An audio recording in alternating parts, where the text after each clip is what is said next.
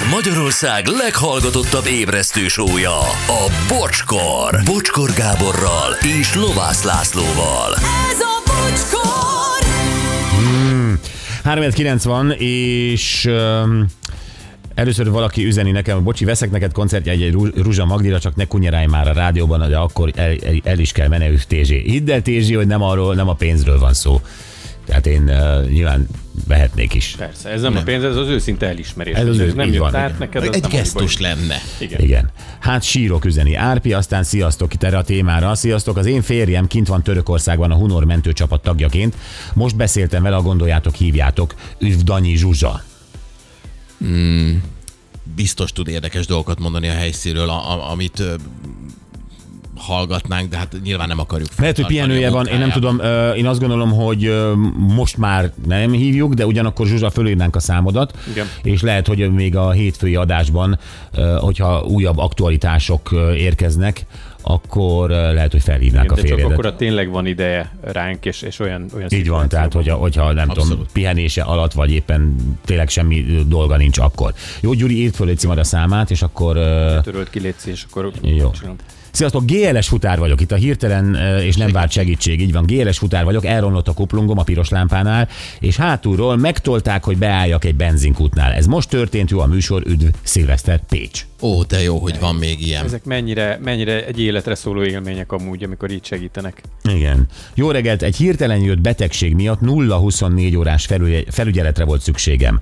A barátnőm nyugdíjas szülei voltak az egyetlenek, akikre számíthattam. Három héten át napi szinten gyógyítottak, dokikhoz kísértek, stb. Örök hálám nekik, puszi Dorottya. De helyesek. Igen. Igen.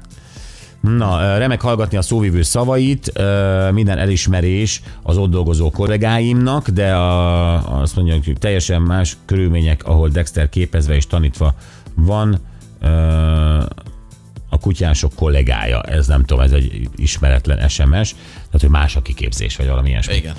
Jó. Igen, hatalmas tisztelet az összes mentésben résztvevőnek, és büszkeséggel tölt el, hogy az elsők között mentek oda, arra pedig kifejezetten, hogy egy komlói barátom is a mentésben résztvevők között kitartást és erőt Zsolti. Abszolút. Mi is ezt kívánjuk nekik, mert el- pont erről beszélgettünk az előbb, hogy ez mennyire megterhelő egyébként. Nem csak fizikailag ez a munka, amit ugye Mukis Dániel is mondott, hogy kiszabadítani ilyen 8-10 óra alatt embereket a romok alól, hanem hát ott nem mindig élő embereket találnak. Hát hogyne, és hát ne felejtsük el, tehát még azóta is a hatása alatt vagyok Mukis Dani záró szavainak, amikor elmesélte, hogy a kollega mit mondott neki. Igen. Ö, és, és akkor így ültünk itt az előbb a kis szerkesztőségben, és így bambultunk magunk elé, tehát hogy ez, ez azért nagyon-nagyon igen, de, de segíteni kell, és tényleg. Én egyébként ugye megkérdeztük Mukis Zsanitól, hogy meddig van remény.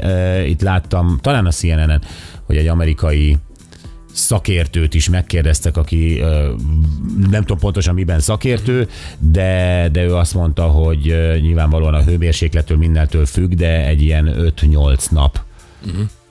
amíg még lehet reménykedni, hogy élő ember találnak, és hát az- aztán ez függ egyébként még a mentális állapottól is, talál-e vizet, életkor, egészségi állapot, stb. stb. stb. Ez, a- ez az 5-8 nap. Nagyon kemény. Igen, viszont lehet már olyan híreket is hallani, hogy ilyen nagyjából három nap. Tehát, hogy de az 5-8 nap az, az nagyon jó. Jó, Anett, köszi. Öm, szerintem játszunk hangcsapdát, nem? Így van. Nem? Egy picit, picit Mutassuk lazuljunk el, lazuljunk el. Itt van egy hang nektek, talán ismerős lesz. Hogy az érzésbe, és az néznek rá ember vagy szerelmes, hogy abba az embert lehet abba a tudéradás, és kell van tudás azért rá. Hmm, szerintem ismerős lesz, és ma is tudunk páros belépőt adni az Arena Retro Partira a Budapest Sport Arénába. Akkor hívhattok 0 20 22 22 122.